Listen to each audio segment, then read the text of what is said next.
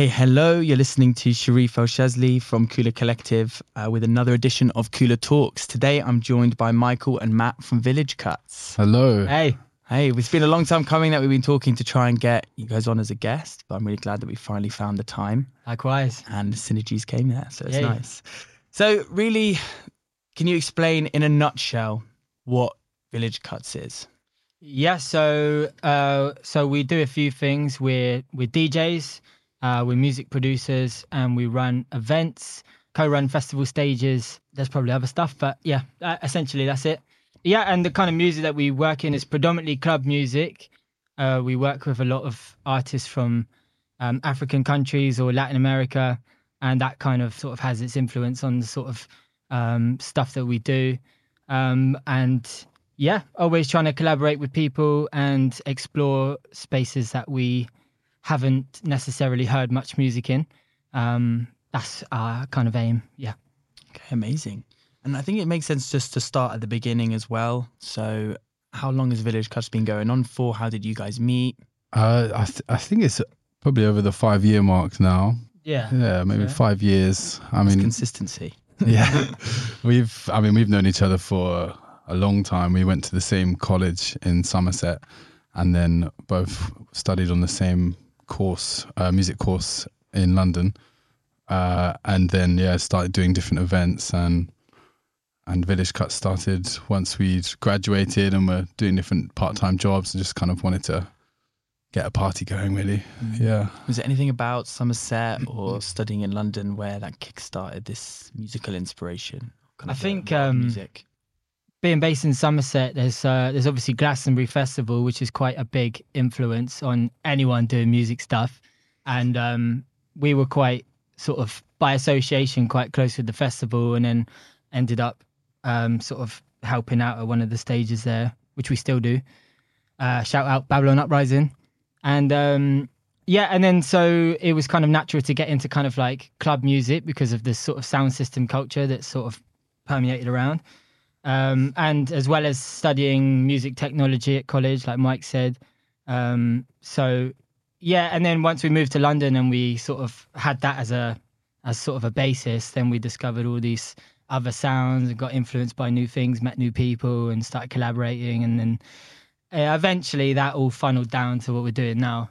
But along the road to get here, it's kind of been you know we were making garage and dubstep and all other genres and kind of found our feet with this and stuck with it for five years, like you say. yeah. So you could say it started with production mainly. Yeah, I think yeah, so. yeah, I think it did. Yeah, Because when we were studying music tech, we'd en- end up making tunes together, and yeah, it was a lot of more kind of garage influence stuff then. Um, but yeah, I think it started with the beats, and then once we started going out to more events in London, you just kind of there's so much to take in and be inspired by. So it took us a while. I mean, we're still on a journey really of trying to work out what it is that we're doing.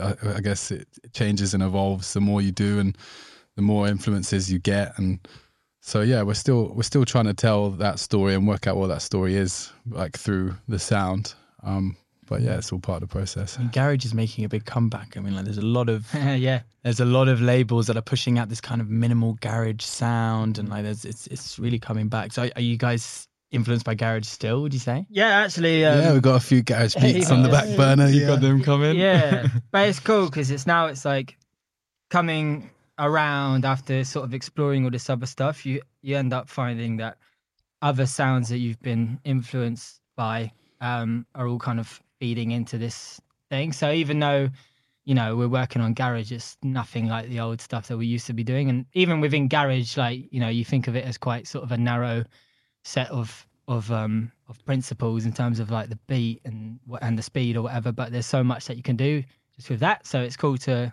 play around with it and explore different things. Mm. I would say a lot of your sound as well incorporates um, kind of African influences and Latin influences with that UK underground kind of wobbly bass. Yeah. sound. yeah, i mean that's where we like matt said where we started it's going to raves in the countryside and go, partying in bristol and kind of getting immersed in the uk's kind of club culture and those kind of sounds which like you said are kind of finding their way back into our thing now And and where did uh, the African influence and the Latin influence really come from? Was there a specific moment, or that you guys thought that that was a sound you wanted to move forward with? I, I remember like when we first moved to London. Um, uh, there's a couple of things actually. Firstly, one of our mates who's um, she had some family ties to um, some of the guys working with um, Africa Express, which is like the kind of like Damon Albarn and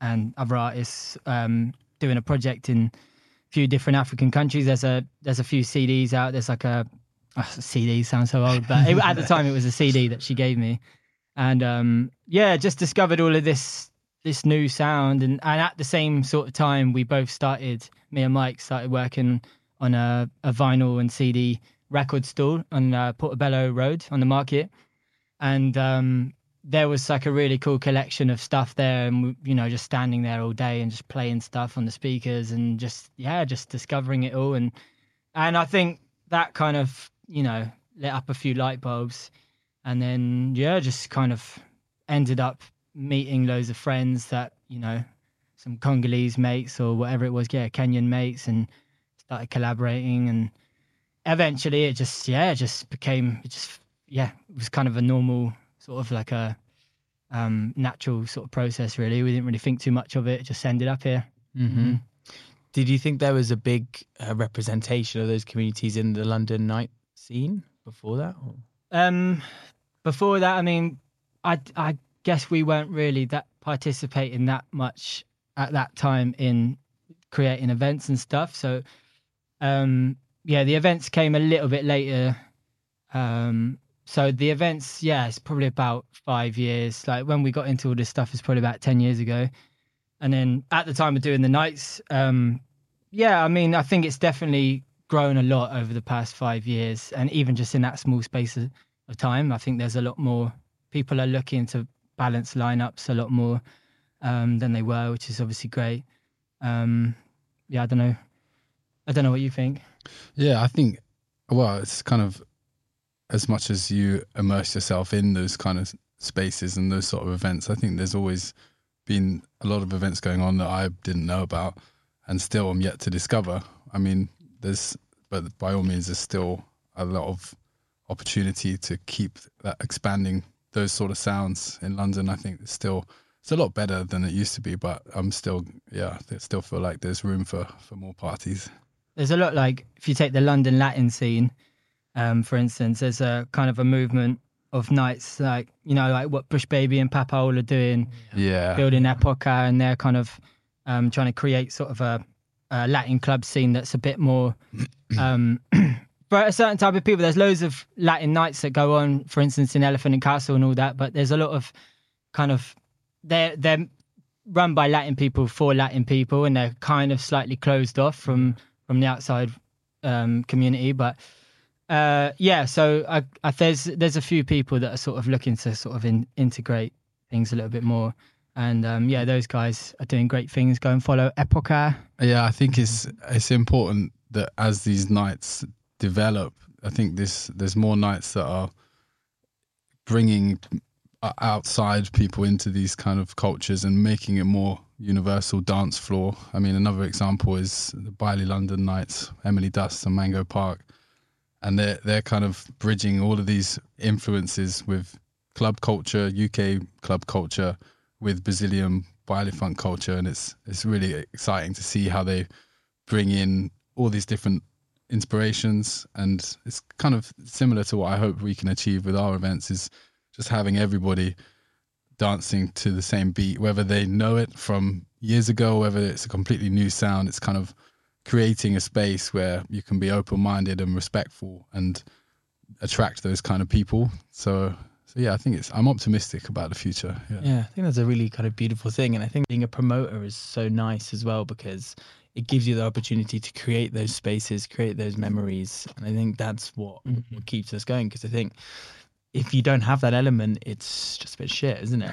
exactly. Yeah. And why would you? Because it's it's not easy all the time. And and for me, often, as long as the right people are there and the right connections are made, sometimes that's all that's really needed for me to come away after that night feeling like, okay, that was good. Like at mm. least something was in the Yeah. right direction. Yeah. yeah i think also after the you know the last few years where everyone's been shut off that kind of thing's so much more important than it's ever been it's like bringing people together and and just creating memories together because there's you know there's a lot of things in life that are trying to you know isolate people like you know social media essentially it's supposed to bring people together but it's kind of does the opposite so putting on nights in real spaces um, with real people. Like, you know, there's loads of people. You come away from a night and you've met loads of friends or you've linked up with other people in the scene that you've, you know, you kind of rub shoulders with on Instagram and then you finally get to meet in person. And, and like, there's loads of people that technically we've only met them once, but we feel like we're like brothers and sisters because we've had such an amazing time on the dance floor together. So,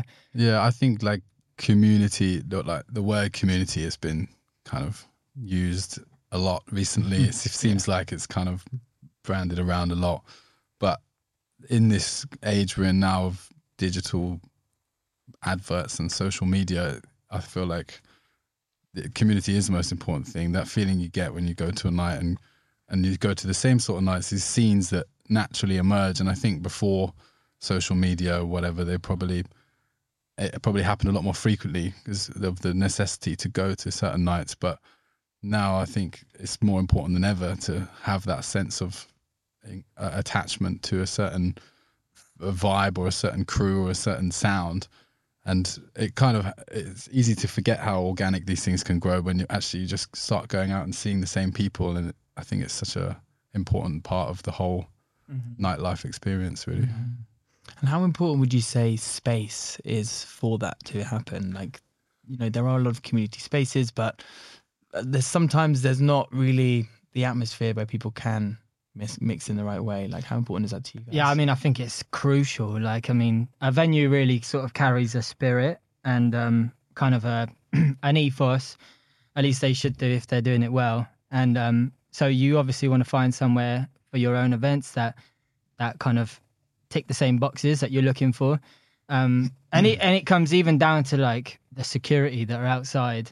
There's a lot of places that say, yeah, we're a safe space, but then they've got really aggressive security outside, and it's like that's the front of your venue. That's kind of like the But it's that first facing image. impression you get, Yeah. you know, when you walk into a space. I mean, it's. uh, I'm sure we've all met lots of dickhead bouncers in our time, but when you when you're greeted by someone who's not a dickhead, it sets you on a good path to like enjoy yourself. Yeah, and like it's it's bad to say, really. Like it's a shame that you really notice the difference if someone's really nice on security. You're really like, ah, okay, like it feels really refreshing because um, you know, often you might be used to them being a bit aloof, but um, but yeah, I think it's really important finding somewhere that you know you can feel safe in and that is open to anybody, anybody coming in, and everyone has sort of a an equal passage to feel comfortable in there. Um, and I think it's something that London doesn't have. You know, it's not in the best state for that sort of things at the moment.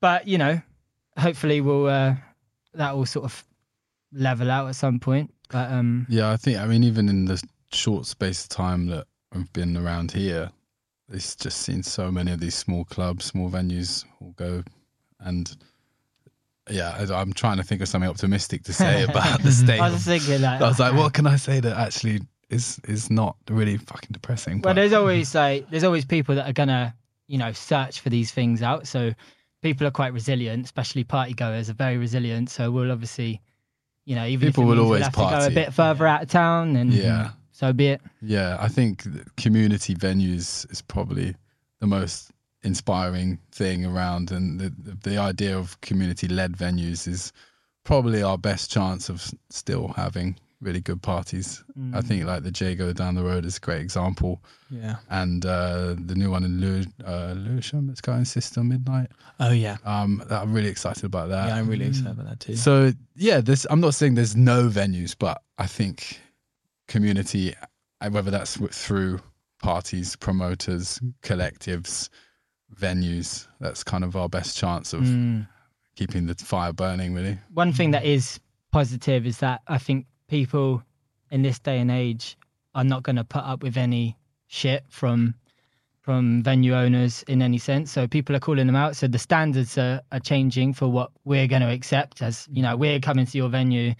You know that safety thing again, and yeah, I think you know, there's been a few cases recently where um, venue owners have sort of had to kind of t- take a bit of a had to check themselves a little bit because you know people called them out for certain thing, and it's it's positive because it just means that that kind of stuff's not going to slide in the future. Mm-hmm. Yeah, staying optimistic about the future for sure. Mm-hmm. Yeah, I think a lot of these spaces though are pressured by a lot of the regulations and a lot of the rules that happen. Like I mm-hmm. know the Jago, they've had to kind of change their policy and be a little bit more strict with people outside because of noise, because you know it's all because of this this closing in on residential areas. Yeah. and changes into the what venues can actually do and offer. So I, I I get the challenge, but you're right. I also remain optimistic because Mhm. there are a few people that are trying to create this change and are very Mhm. aware of it. And also other places in the country, like you mentioned Somerset and Bristol, but you know, I used to live in in Manchester for a long time and would pop pop over to Leeds quite a lot and those scenes had some really nice uh, things going on. Like also Yeah. some really nice bounces and, and also some dickhead bounces as well. but there were also these nice collectives and creative spaces that were opening that used to be something completely different and now was just repurposed into something really inclusive and, Mhm. and beautiful really Mhm. Yeah. Yeah, maybe it's quite a sort of a, a like a a push to become less London London centric because obviously, you know, we we live here and there's a lot here, and you you don't always find sort of the necessity to go elsewhere. But you know, I- we love partying in Leeds and Bristol and wherever Brighton. So. Um, yeah, it's nice to travel around. There's a lot of yeah, as you say, Leeds is like such a fun city. There's um, yeah. I don't know if you know the Bazooka guys. I think we're shouting out all our mates on there. yeah keep shouting them out yeah, but they run an a, amazing party there called Bazooka. Um, wicked producers and DJs as well. So yeah, got another one to go and check out. Yeah, okay so, so you, does djing take you across the country then yeah a little bit. I mean, um, there's you know with festival season, you're always kind of dipping around, but Mhm. a few club nights and stuff. Yeah, Leeds, Bristol. Um, still a lot to cover actually. Yeah, Manchester, we want to play there. So yeah, maybe you can link us up. Yeah, there, there's there's a couple of really good grassroots festivals there. Green Island Festival. I'm going to shout out Green Island Festival Hey! now. Why not? Stefan and George that run that.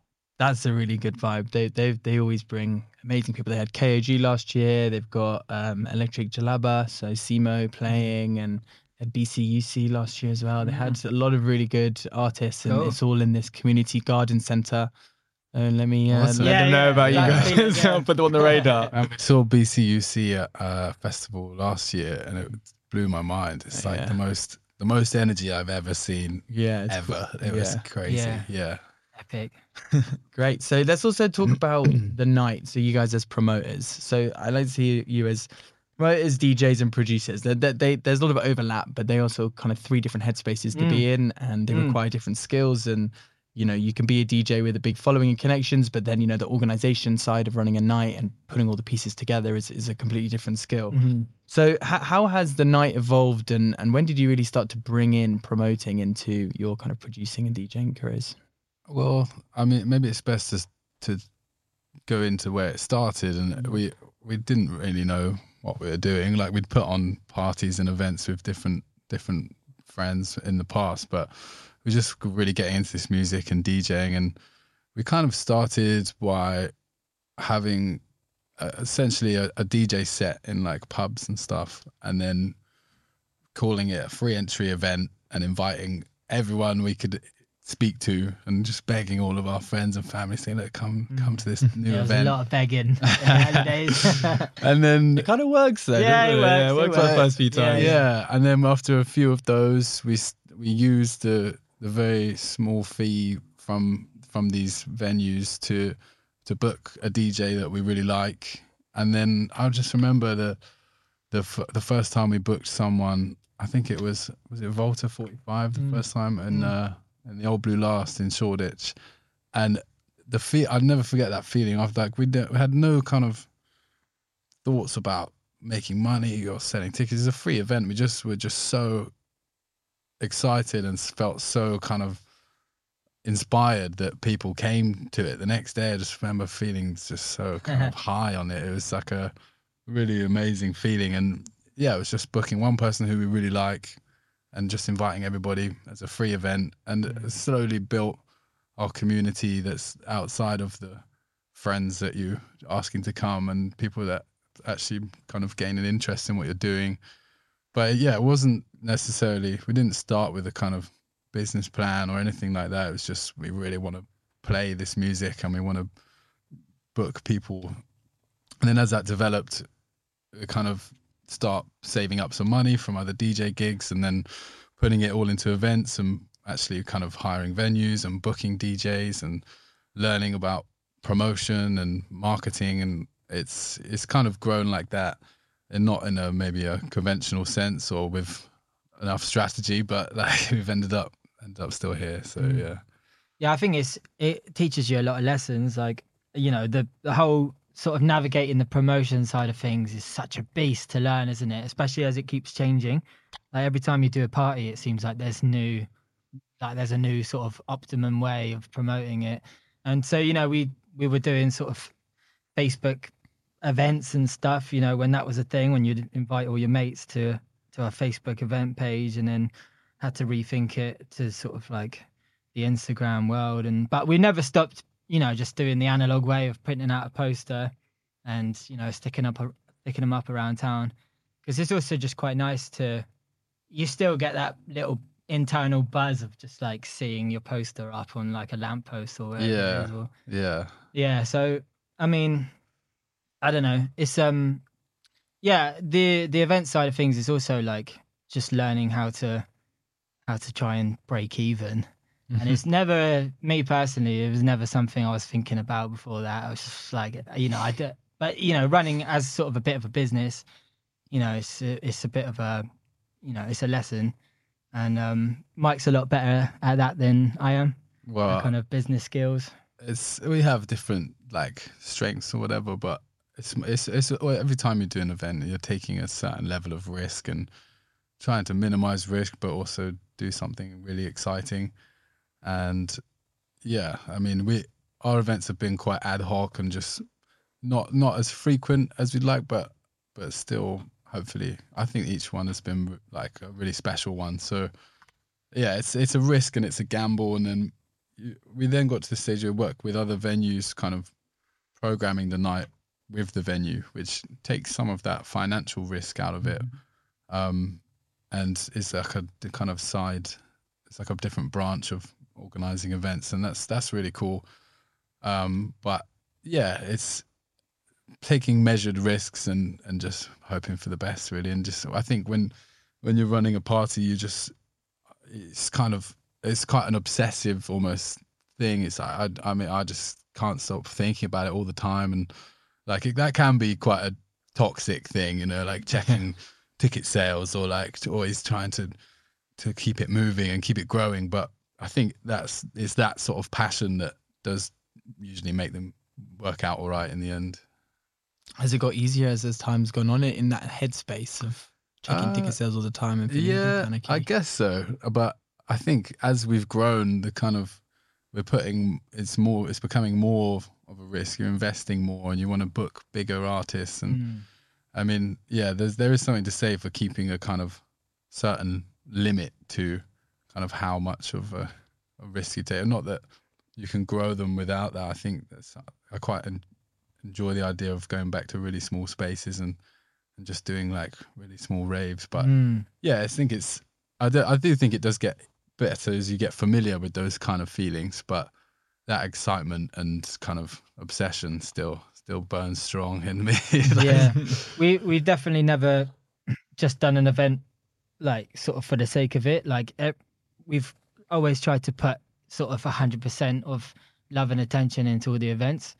And um because but obviously you know it's not it's not our main thing. If i think if it was our main thing then it might ju- just be kind of trying to tick things over. But yeah because we've kind of not done them super super regularly when we've done one we've just kind of you know just put everything into it like you know even those early ones would be there setting up all the decorations Yeah. creating all the uh like the visuals to like loop round on the wall I remember when I think it was our first or second event. We used to go to these pub spaces and and just tape up all of these decorations and try and make try and transform these like kind of grungy, more like rock venues in these pubs into something a bit more immersive. And uh, I just remember one night where we'd we'd gone to set up and we yeah. we taped up all of these big like different kind of Pattern patterns and, and decor and bunting and all of this different stuff. And then we went out to get some dinner. Like we'll come back to the venue and it starts in an hour or two. And uh, the biggest lesson we learned was not to skimp costs on the tape that you buy because Everything had fallen down. every- we came Oh, back and just everything had fallen off the walls. We were like, oh shit, okay, let's put the decor back. But Yeah, it's something that someone probably wouldn't tell you. You have to go through it to Yeah. realize. Oh, yeah. Listen up, kids. yeah, yeah. Yeah, yeah, yeah. So if you're if you're listening to this to try and learn about, or you're thinking about starting a night, invest in the strongest tape. Get to know T Rex tape. Yeah, T-Rex, That's the one. Yeah, yeah. Probably, Shout out T Rex Yeah, yeah, Taylor. yeah, yeah, Looking for a sponsorship. Yeah, yeah. You probably wax your legs with that stuff. It's crazy. Yeah, I mean, a lot of venues don't even allow you to like Blu Tack up. I think be a bit particular about it. Um, so also like looking at you guys as a duo, how does that work? You said you have different skills and you bring different things to the table. What would you say tho- those skills are, and, and how's that helped you guys? I think um yeah, I don't know. We we've we've kind of um sort of I think now we're more close in our skills than we have been in the past. We've kind of for a little point we sort of verged off and Mike was doing a lot more of the events and stuff and I was doing a lot more like studio stuff. And then um and then and well to be fair actually now Mike's doing a lot more DJing than I am generally. Um but yeah, def- I mean, we kind of do the same sort of stuff, really. We've always kind of shared the load with things. I think Um, in a duo, it's kind of about finding those balances and kind of without experimenting and without trying things, you don't really know where certain strengths in a in a team are. So Mm. over time, we've kind of figured out different areas. It's not as strict as having like titles or roles, but we kind of it's worked quite fluidly now, where we we know what we're doing and it, we kind of meet in the middle with a lot of tasks and stuff. So I think we also quite like both trying everything. Mm-hmm. Um, because it's amazing, really, to think back on all the stuff that we've tried our hand at, and now you can kind of, you know, however many years later of doing it, just call it a skill. And it's, um, you know, even yeah, Good way of putting it. yeah, well, yeah. Even like the you know graphic design stuff that like never even used Photoshop before, and then it's like right, well, we need a poster. They start you know stimming something up, and then and then you know you move a bit further and start making artworks and stuff, and so you know, and then animations and videos and things. So it's always nice to, you know, um, to kind of explore working on different things. So yeah, I mean, we'll always try and we'll never sort of do something completely in isolation. We'll always come together and and we were living together for a while, um, which made it a lot more helpful. yeah. Um, but now it's kind of like making the time, you know, in evenings or basically running things off WhatsApp. I don't know. We've tried like yeah, I need to to find some sort of workflow app or something because uh, WhatsApp is. We're currently running everything through just an immense amount of WhatsApp don't- I don't know what people you like. What I know there's like hundreds of different softwares. There are and lots of stuff, different but- softwares, but I, I feel like those big softwares are made for like big teams, right? Yeah. corporate, Yeah. corporate teams. Maybe co- like not always corporate, but like agencies and Mm. marketing people use a lot of these. Well, there is one called like Productive, but again, Okay. that's like with you know, ten people. we tried and stuff. Slack for a little bit, and I say we tried Slack. We Made a Slack. we made a Slack. yeah. But you know, WhatsApp, WhatsApp's just you- you're just on it all the time anyway, aren't you? So I guess it makes sense to have things there. But yeah. but um, and Google Sheets very Yeah. important for. Shout out Google Sheets. Yeah. Google Sheets. yeah, that, that that would help. I mean, it might be worth looking at. There are there are some free platforms that allow you to basically write more um, efficient notes, so you can categorize them. That's quite a good way where you can have like notes, then you can separate that into different folders, and it kind of is a bit more of an intuitive, visual way of uh, viewing all of your tasks. And I tried to use that for a while, and then I just found because it was mainly me putting in the tasks and having to do them, I was just getting a bit annoyed at myself. I was just like, I Yeah. don't want to do the tasks I just set myself. I was kind of, kind of rebelling Yeah, against best not it. to see it.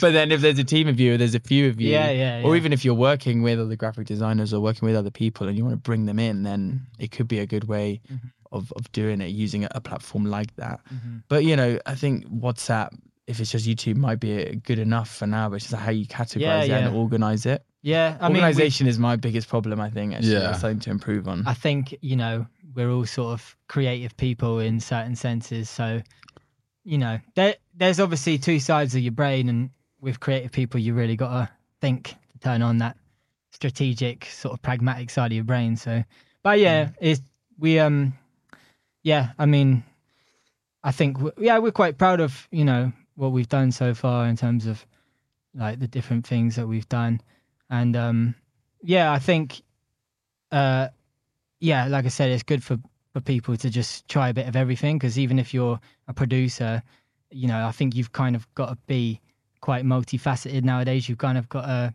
especially the promotion side of things. If you want people to, you know, clock onto what you're doing, then you need to up the social media game, and that's also a constant thing. I mean, running the social media is like another full time job, and I understand why business businesses will employ someone for it. That's another lesson we've learned. Really, is just um, trying to work out what works for Instagram, and now there's this whole TikTok world, which we're sort of trying to get into as well, and just try and find our voice within that that sort of space that doesn't make us hate ourselves. you know. So it's a it's a bit of a, a journey that we're still on, but so you know, any tips welcome. I don't know if you're on TikTok. kind of jumping on trends. Yeah, I think with with TikTok and Instagram, it's all about what is what I've made the mistake of in the past is putting a video that I'm really passionate about or think Mm. is really cool, but then realizing it's not really relevant for that time. Whereas if there is something in the news or something that's being talked about and you jump on that as a topic, it tends to just do much better for engagement. Mm. And that's just the way the audience in the world works in that respect, which Mhm. is just something that I'm kind of again trying to be a bit resistant to, but I think it's also important to embrace that. And I think that's how you kind of get on it. And I also see promoters that are really good at jumping on trends of artists as well, um, which sometimes can be good, but also can also feel a little bit like, okay, that was a bit too predictable. You know what I mean? Yeah. Where there's a hype around a sound or a thing, and suddenly then, okay, we're going to do that thing. Mhm. Whereas it doesn't really come from a place of pure inspiration, but Yeah, comes yeah. from a place which which is just what's popular at the time. Yeah, yeah. Which again, it, it works for, for a lot of people. I think I've tried to go against that, but has it actually helped? I'm not quite sure. Yeah. Yeah. when I think about it. We're all on the journey, eh? Yeah, we're all learning, and this is quite nice just to talk to other people doing great things because you kind of learn from other people and you kind of you're in it together Yeah, and totally. you realize when I I'm actually the first feedback I got about your night someone mentioned it a friend called Shama who's a Oh, yeah, guitarist yeah, he's yeah, yeah. played with Matondology mm-hmm. in the past mm-hmm. and Grupo Laquito and he was always like when I was explaining about my night like collective at the beginning and he was like oh yeah you should check out Village Cuts like they've got you know it doesn't really matter who they put on they have a good crowd and they have like this it, it's more of like a party where people kind of go and they know each other and I just thought that was really Oh, of good that's how was Sham. Sham, yeah, yeah, yeah, yeah. Sham, Sham really I mean, like, he- he's sold a killer it. guitarist as is well. so he's, he's played on a few of our records actually. Yeah, He's, yeah. um, Because he, he, we kind of got in touch on on Facebook Messenger because yeah, he said that he came to one of our parties, but we didn't meet him at the time. We were like, oh, you were there, and Mm. then um started sending files. I think that must have been over lockdown. And um, yeah, he's an amazing guitar player, man. Also from Kenya. yeah he plays Um, a lot of the Seben kind of yeah, guitar yeah, yeah. Yeah, He's really style guitar like sort of well studied in like rumba and East African music. yeah Yeah. But how, how do you take that feedback? As in, is is that is that one of your main intentions of the night? It's just to kind of have people come, not necessarily for the lineup, but for village cuts as an idea. I think that's what everybody as a as a promoter would dream for is because you know that it doesn't matter you know what the lineup is that you see the name and you're going to trust that it's good or you're going to trust that you get a certain vibe and or you know people that we want obviously you know as a promoter as well you want people to come to all of your events because you know they just can't miss the next one you know Yeah. so you, it's important to kind of try and build that that vibe.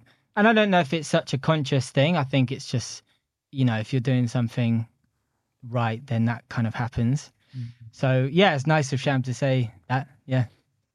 Yeah, and you guys are obviously with your nights, you've got that certain ethos that you're trying to push, and you're also trying to use marketing as a way of promoting that, obviously. Mm. But then, what about promoting yourselves as DJs? Has that is there is there a big difference between that? Well, or- I guess I mean more recently over the last well few months, most of this year, we've kind of been trying to reposition what we're doing and how we're spending a lot of time. So uh, the events have kind of been a bit of a sidestep for now, whilst we focus on developing our music and our kind of positioning as an artist in in the scene. And it's it's always been something where we're making lots of music, making lots of ideas, but then always trying to throw the best parties. So then the music kind of never really got finished, and we're, mm-hmm. so we're still working. We've got an immense amount of demos that we are working on at the moment, and just trying to explain what we do, or kind of, I think I think through sound and through a variety of sounds is probably the best way to kind of explain what we do. I mean, it's the same way when we would be telling people about the parties. It's like you can give an try and give an elevator pitch, or you can give a 20 minute explanation or it's much easier if someone just comes to the party and gets into the vibe and like you just fit, you kind of get the feeling for what it's about so i think we're now trying to do that same thing with our music and have a lot more music out that kind of demonstrates how broad a lot of our influences are and how uh, how it kind of works in a club setting mm. yeah i think there's a few ways obviously as a as a dj that you can um, sort of promote yourself. And if you are a producer as well, then that's obviously a great way to kind of sum up what people are gonna are gonna hear if they book you as a DJ. But then for people that aren't producers, then I guess yeah, it is quite important to to play the social media game or just keep your head above water. Just do everything like you know, do interviews like this or or radio shows or um, and also, there's a lot to be said for just messaging people and being like, mm. "I think I might be good for your night. This is what I do. This is this is one of my mixes," and and just send people because you know it happens. Like it's happened to us, and we've done it, and we've seen it happen with other people where the timing might just be right, and someone's yeah. looking for someone, and they go, "Yep, cool. I mean that works. Like I, the sound sounds great, and we've got something coming up. So yeah, cool." mm. and then hmm. you're just opening doors for yourself. So, yeah, I think that's is something that feels quite uncomfortable the first few times you do it is asking for stuff, but it really does pay off, and I don't think people mind it as much as you might assume that they would. Mm-hmm. Um, so yeah, that's something. That's something as well for people who are wondering how to get more gigs. Um, especially as if you're not a producer, um, yeah, just ask for stuff. I think that's um, that's quite a good tactic. But yeah, in, in terms of what Mike was saying about the, the sound of um, of what we do, we're always slightly um, self conscious about the fact that a lot of this music that we've put out kind of spreads thinly across quite a few different genres. And we'd like to think that there's a common thread that goes between them all, but it's just that thing as as an artist you don't necessarily um, you don't necessarily see what other people see. So, um, yeah, part of what we've been focusing on over the past few months is trying to hone in a little bit more on certain sounds. And it might be, you know, we're kind of in the process of grouping demos into different moods or different styles and and then once we've got a few sort of things to draw upon then we might you know look at how we can push a certain sound for a little while and trying to try and be a little bit more um, digestible for potential promoters that were looking to book us. Because mm. what you know, what you kind of don't want um, is for someone to book you and then you put out a tune that's completely random and they think, "What have I booked?" yeah. Um, you know, it's nice to be not so homogenous with stuff, but I think it's good to consider it a little bit about how you're perceived if you want to get gigs. Yeah, that is very true. I find like I play like sometimes on a couple of radio shows and I'll play completely different things. I don't really have a sound, but mm. I'm not necessarily pushing to get loads of gigs and do loads of DJing. But mm. I know that if I'm looking to book someone, I kind of want to listen to two or three mixes and have a good idea about what they're going to play. Yeah. Um, yeah. So you know, I do think you're right about you know find not pigeonholing yourself too much, but finding your sound, your groove, something the the the the, the energy of your set. It might be quite playful or it might be quite dark and serious. Like they're mm. they're kind of like um, vibes you get from a set that mm. are more like emotional rather than yeah. just what you're playing. I think that's sorry. I was just, just going to say I think music is generally going to move in that direction in the future. I think maybe down to how we consume it or through the different channels or the different ways we we, we listen to music, I think a lot a lot of it's going to be more dependent on mood and curating moods and I was going to say the same thing. Yeah. really well with like playlisting and people will be you know going in saying Alexa play this uh, how how, how I'm feeling right now I think Yeah. and the, the the DSPs and whatever will be kind of second guessing that and having all these moods ready for you so I think yeah I think you're right there having a kind of feel to it as opposed to just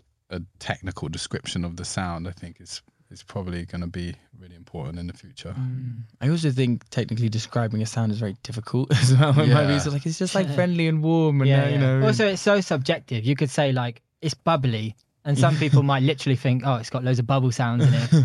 but to other people, it's just you know jolly, happy, whatever. You know. Yeah.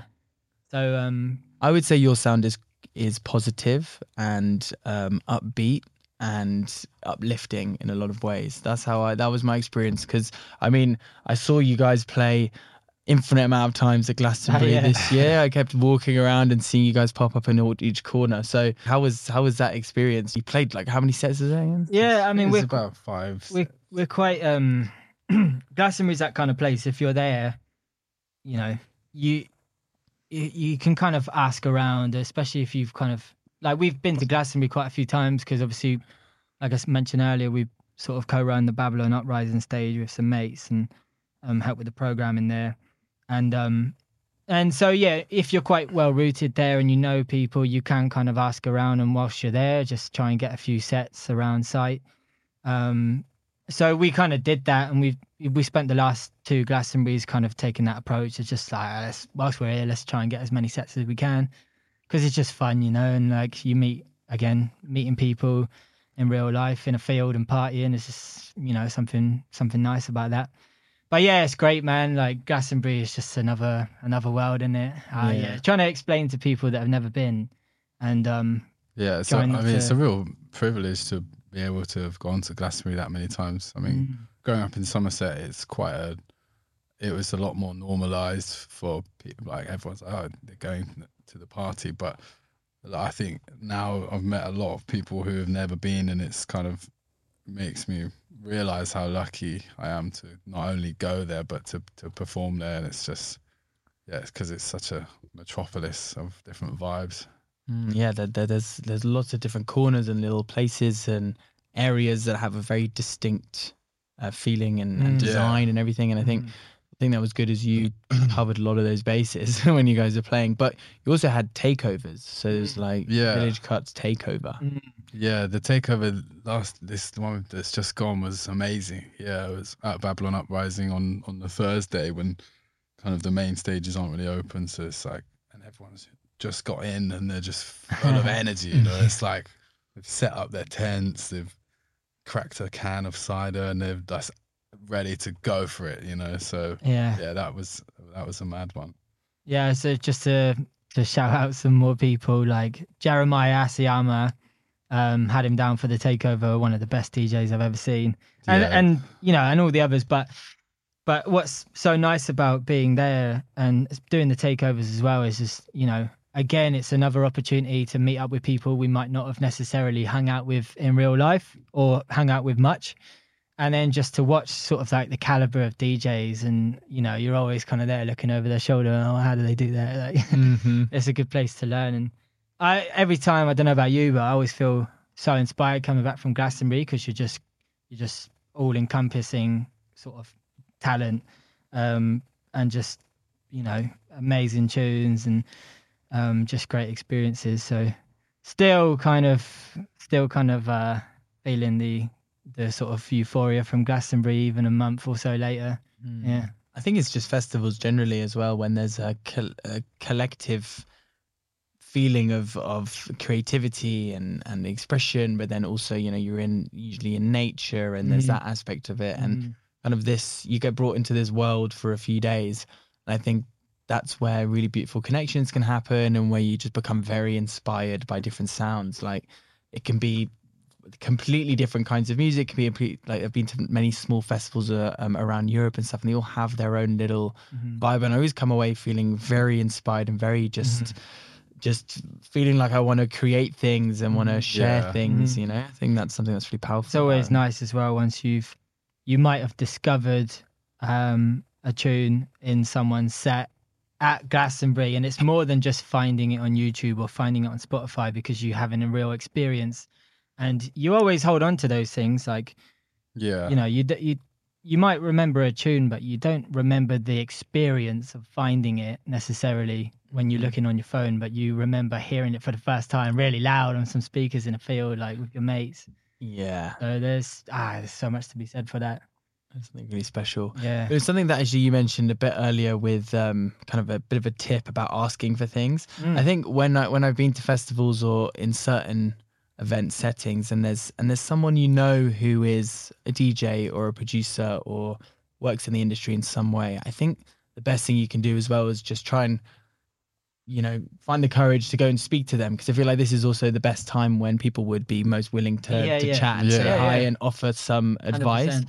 And I think actually a lot of really amazing opportunities have come my way into people that I know from those little conversations in in in the back room of a club or in Mm. in a festival. You know, when everyone's on a very good vibe and they want to help each other. Yeah, yeah. And I think that's always a good thing to, to think about is actually if you see someone that you want to talk to or you think you need to talk to, just go talk to them when you're in that setting. Yeah, and just uh, generally like, you know, people are nice.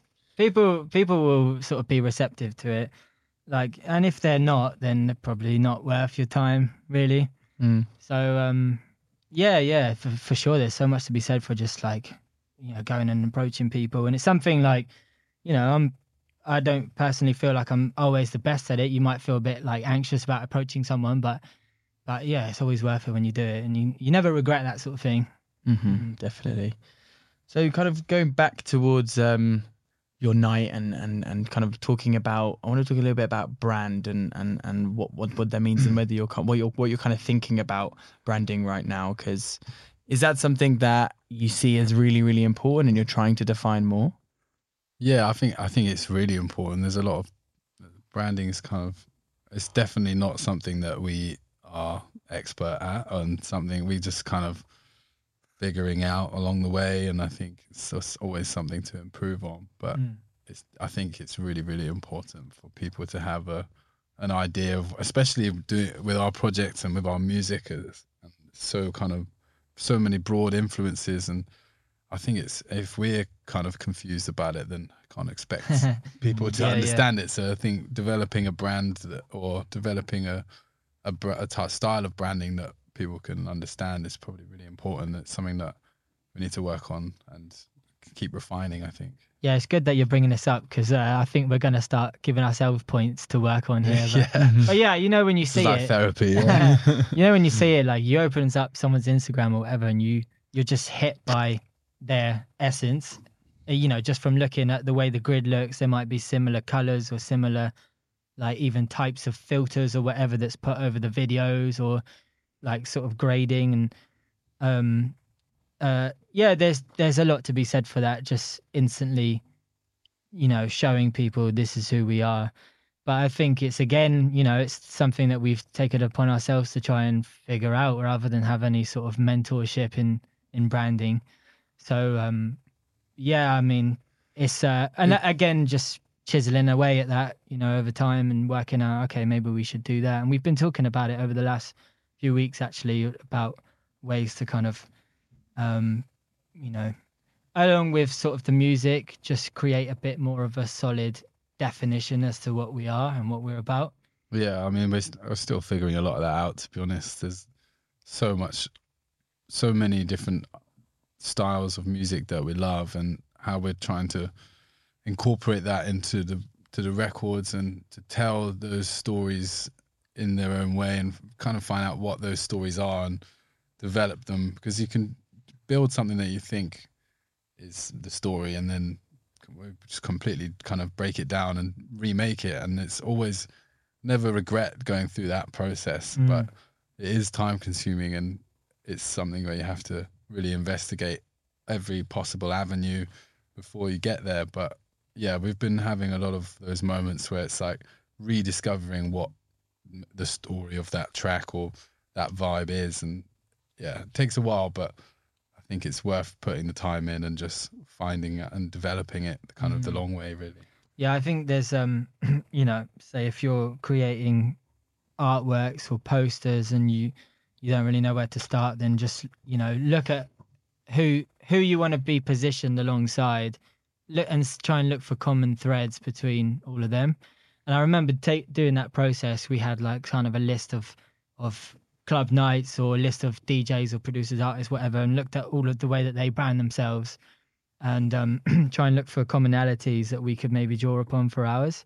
And I remember going through a few different versions of like logos and stuff um, early on, and even just sort of color choices for posters and stuff. And there is this kind of, and I don't know if this is just, you know, it's definitely subjective, but there is a certain um, suitability between certain colors and certain sounds or tones Mm-hmm. and um yeah it's quite a quite a wafty thing to think about but i think if if you're really looking to kind of solidify solidify a brand then those are definitely things to try and you know think about um but yeah this you know all of what we're saying now is basically we need to work on this I, I would actually argue that you're you're pretty much there. Like I kind of feel like I got an essence after watching you perform at um, Glastonbury and also just hearing about your nights and understanding more about what you guys are about. I think it is quite clear there is that through line, but it could always be refined maybe. But Mhm. I, I do think you guys are doing a good job. thank you mate That's Yeah, great to hear. hear.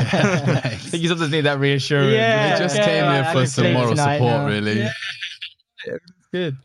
Um, and with the music as well, like one one thing that I saw you document was a trip to Kenya where Yes. you were able to actually record some music with some amazing artists. Yes, we're super lucky to have had that experience, and it's still we're still working on on the tracks now. Actually, we we kind of that was in end of 2021. We made a lot of these recordings, and we we were really ambitious with the project, and just kind of just went for it. You know, just recorded as much as we could with a bunch of artists that we had some help kind of getting to know and, and organizing a load of different sessions when we're out there and like yeah now like i said uh, just now we've been reevaluating and rebuilding and uh, getting something almost to a point of it feeling finished and then thinking hang on let's let's try something else with this is like i said it's a long it's a long time but we're really getting there somewhere with now with these with these tunes. And it's becoming quite a large body of work that we're just really excited to to finish. Um but yeah we're, we're super lucky to work with the talented people out there. Yeah, it was basically like we we were working remotely um, for a little bit, you know, especially during the lockdown. We kind of through friends of friends linked up with some musicians that were based in Kenya, and then um, were sharing files and things through the internet. And you can work that way, um, but we just thought, you know, as soon as we were able to, after COVID, covid stuff, yeah then we um yeah we just basically we went out there um to meet them in person and basically set up a studio residency for like a week and collaborated with loads of artists you know we had like four hour sessions with each one so maybe two a day and um and it was quite cool because we didn't know any of most of the artists that came through we had never chatted before it was kind of hooked up by a, a, a contact there um so you know, only having four hours to kind of meet and greet, establish your mutual ground if there's any at all, and and work out how you were going to collaborate. And it was quite a, write something from quite a, a magical Oh, wow. experience because you know, you you end up realizing that a lot. You know, for instance, someone like Judith Bwire, who we collaborated with, she's uh, she plays nyatiti, which is like a folk instrument from Western Kenya, and it's you know it's really folkloric music, um, but you know as long as you have an open mind, which you know thankfully she does, um, yeah, we made like a really upbeat dance track with her, and you know she was really open to us kind of laying down beats and trying different things. So it's amazing to see how much common ground you de- don't necessarily know that you have until you just start jamming. Yeah. And um and for us now when we listen back to those sessions we really feel you know the energy that we had in the in the session when e- everyone's just up and about Yeah, dancing and I think it's the vibe of those sessions that now it's trying after we've re, kind of rebuilt and refined these tracks. We're still we're still kind of it's even though I listen to it and it still takes me back to those sessions, which is a while ago now, but it's that energy that just it, we were just so excited to be there and work with these with these amazing mm-hmm. artists that in that really short we'd never really worked like that before where you just put a mic up like have a cup of coffee and chat and then just go for it just make something. And it, mm-hmm. yeah it was it was amazing. The, the hardest thing really is like there's that whole thing of like you create 80% of the work in 20% of the time Yeah. and you know so most of the tracks were written within those four hours and then you know we're still here almost two years later just refining and refining and Yeah. refining so it's hard to yeah it's you know it is just the process but it's you can often beat yourself up like you know trying to finish things sooner or and one hard thing to do is just to you know um, there may be some days when you open up the project and you just you're not in the vibe and you can't really recapture the sort of the um that kind of perspective that you had when you wrote it. So for me i'll just shut the laptop and not go near it if i'm not in it. And then at some point you know the day might be right and you just flip it open and you're like yeah i get it. Yeah. You can feel yourself there again and Yeah. then that's the time to work on it And that's kind of why it's taken a while as well. Yeah, other than you know just stuff having a coming day in the job and way, you yeah. know life gets in the way but um but yeah i mean i think it is quite a normal thing we were saying earlier you know that's part of the process of a creative person is to you can't expect yourself to be in it every day Mm. some days you're not you know work on something else Yeah, I Um, do that when I, if I'm trying to force something, it never really works. So I just start making something brand new, which Mm. doesn't help with the aim to finish more tracks. It just cre- creates a bigger pile, but, but as long as you know part of the process. as long as you you're like cons- you're you're still you still might learn something from even the working through the times when you're feeling really uninspired because you know you might make something not really being it oh that was rubbish open it up again a month later and suddenly you hear something new based on Yeah. new knowledge or you know whatever it is um or a new reference point and you yeah and then suddenly you've got something. So it's definitely worth just you know powering through it. But but trying to recapture that vibe is definitely difficult sometimes. Um but yeah i've been thinking a lot recently about you know the kind of stages in the day and you know what doing assigning certain tasks for different times of the day. Like i don't know about you but in the morning i'm way more sort of yeah pragmatic and have a bit more structure Yeah. and then late at night get a bit more creative i don't know why it's just like it's that way so finding you your can kind of play Yeah. into that and and do your best work at different times of the day and i think identifying that about your workflow is quite important Mm. And uh, is this music coming soon? Is this something you're hoping? To I hope so. release? Yeah, we're Yeah. loo- looking to get this this record out. Hopefully by the end of the year. I don't want to say anything on record. yeah, yeah. now Let's not put can- anything Nah, we're today, but doing it's it, we're coming. doing It's it, we're coming. doing it, This we're is doing it. coming. Once you say it, it's got to happen, right? yeah, well, I said it a few times. no a lot of it a lot of it is But- like very close to done it just yeah.